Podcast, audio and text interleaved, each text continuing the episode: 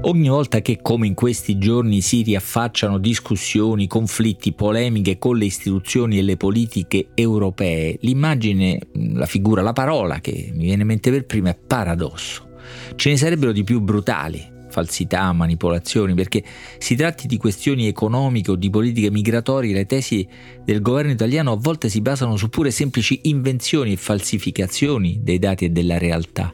Ma non starò qui a ripetere il lavoro di debunking che ogni tanto Francesco Costa è costretto a fare quando a morning gli capita di leggere certi titoli incredibili dei giornali di destra, lo fa già lui efficacemente e, e disperatamente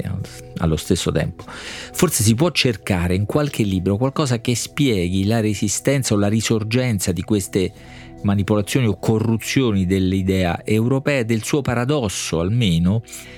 per quanto riguarda l'Italia e gli italiani sempre critici o pronti a premiare i partiti più critici con l'Europa, pur essendo, questo è il paradosso più clamoroso, delle politiche europee probabilmente i maggiori beneficiari.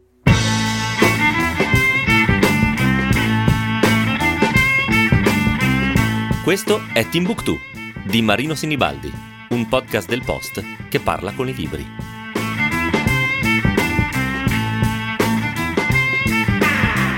Paradosso principale o più glorioso, diciamo così, del rapporto tra gli italiani e l'Europa sta nel fatto che l'idea moderna dell'Europa politica, dell'Europa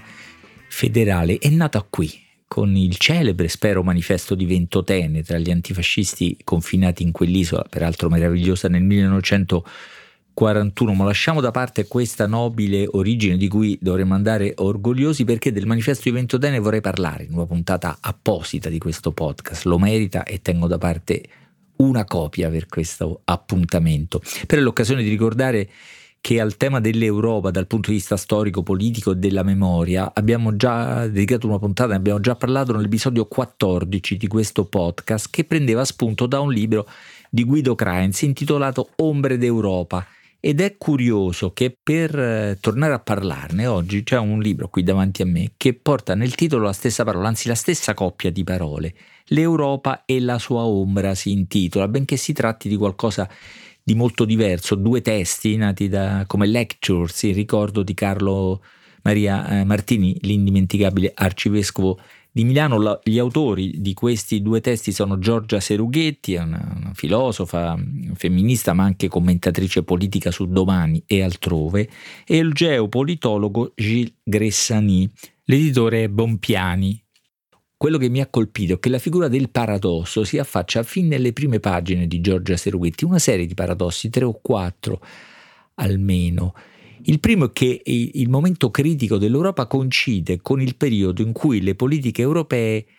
hanno mostrato più forza e coesione. La necessità di fronteggiare la pandemia di Covid-19 e i suoi effetti ha portato l'Unione Europea a decisioni di solidarietà economica con la messa in campo di risorse comuni con il fondo Next Generation EU, di cui l'Italia è la prima beneficiaria. Inoltre, la guerra scatenata da Putin ha compattato i Paesi membri in sostegno dell'Ucraina e riportato all'ordine del giorno il tema della difesa comune. Anche in campo climatico ed energetico si è rafforzato l'orientamento verso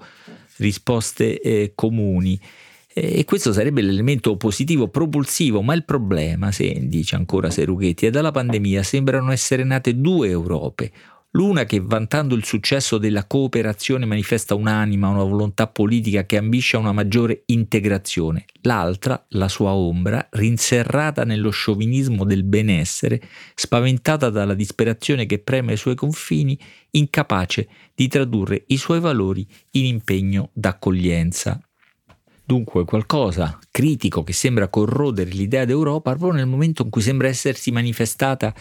con il massimo di apparente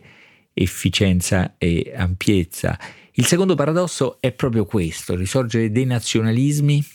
che è un po' il cuore dell'analisi più politica, dell'aspetto più politico dell'analisi di Giorgia Serguetti, perché proprio il superamento dei nazionalismi, i cui frutti apocalittici avevano visto all'opera nelle due guerre mondiali del Novecento, ad aver alimentato il sogno dell'Europa unita e pacificata, una pace sospesa la definisce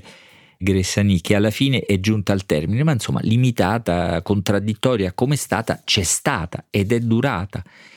Però il problema è che il nazionalismo è, diceva la grande eh, filosofa ungherese Agnes Heller, il nazionalismo è il peccato originale dell'Europa perché è in Europa che è nata e si è affermata l'idea dello Stato-nazione, cioè di stati costituiti in base ad elementi almeno parziali di omogeneità territoriale, etnica, linguistica, religiosa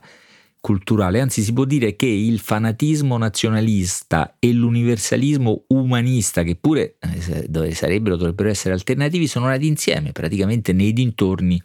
della rivoluzione francese. Oggi il nazionalismo eh, si presenta eh, dice Surughetti in quella sorta di parodia, così la definisce che è il sovranismo populista, che infatti come parodia non ha nulla dell'energia magari velenosa del nazionalismo, no? e sembra una forma rancorosa, impaurita, difensiva, difesa dei confini, difesa delle tradizioni reinventate di quella che Bauman chiamava retrotopia, cioè, no? cioè un'utopia che, una irrealizzabile utopia, che non guarda al futuro, ma eh, al futuro da costruire, ma al passato da eh, restaurare. Qui interviene l'analisi geopolitica di Gressani che vede un ulteriore paradosso, scrive la conversione rapida all'Europa di forze storicamente euroscettiche può apparire paradossale, scrive, noi sappiamo bene di, di, cosa parla, visto che le due ultime elezioni politiche italiane sono state vinte nel 2018 da due forze, la Lega e 5 Stelle, che poche cose avevano in comune se non una forma magari confusa, generica, di anti-europeismo in nome del quale hanno cominciato a governare. Nel 22 la vittoria in solitaria è andata all'unico partito che non aveva partecipato a governi unitari, ampi, di forte matrice apertamente europeista come il governo Draghi, no? paradossi appunto e conversioni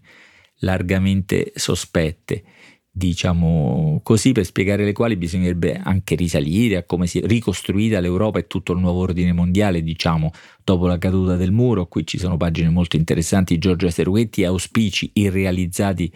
di Carlo Maria Martini che lei eh, riporta.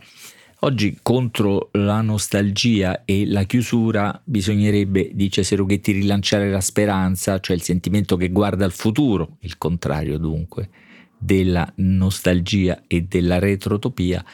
ma occorrerebbe immaginazione. L'immaginazione implica la capacità di anticipare nel pensiero ciò che ancora non c'è ed è la premessa per ogni autentica volontà di forzare creativamente la realtà in una nuova direzione Nessuna delle grandi conquiste politiche del Novecento, ricorda Giorgia Serughetti, nessuna delle grandi conquiste dal suffragio universale ai diritti delle donne alla tutela giuridica delle minoranze al welfare state sarebbe stata realizzabile senza una massiccia dose di immaginazione capace di prefigurare il superamento di ostacoli che, nella prospettiva offerta dal presente, possono apparire insormontabili. Mi sembra una bella definizione dell'immaginazione, una bella immaginazione di un programma politico-culturale, diciamo così.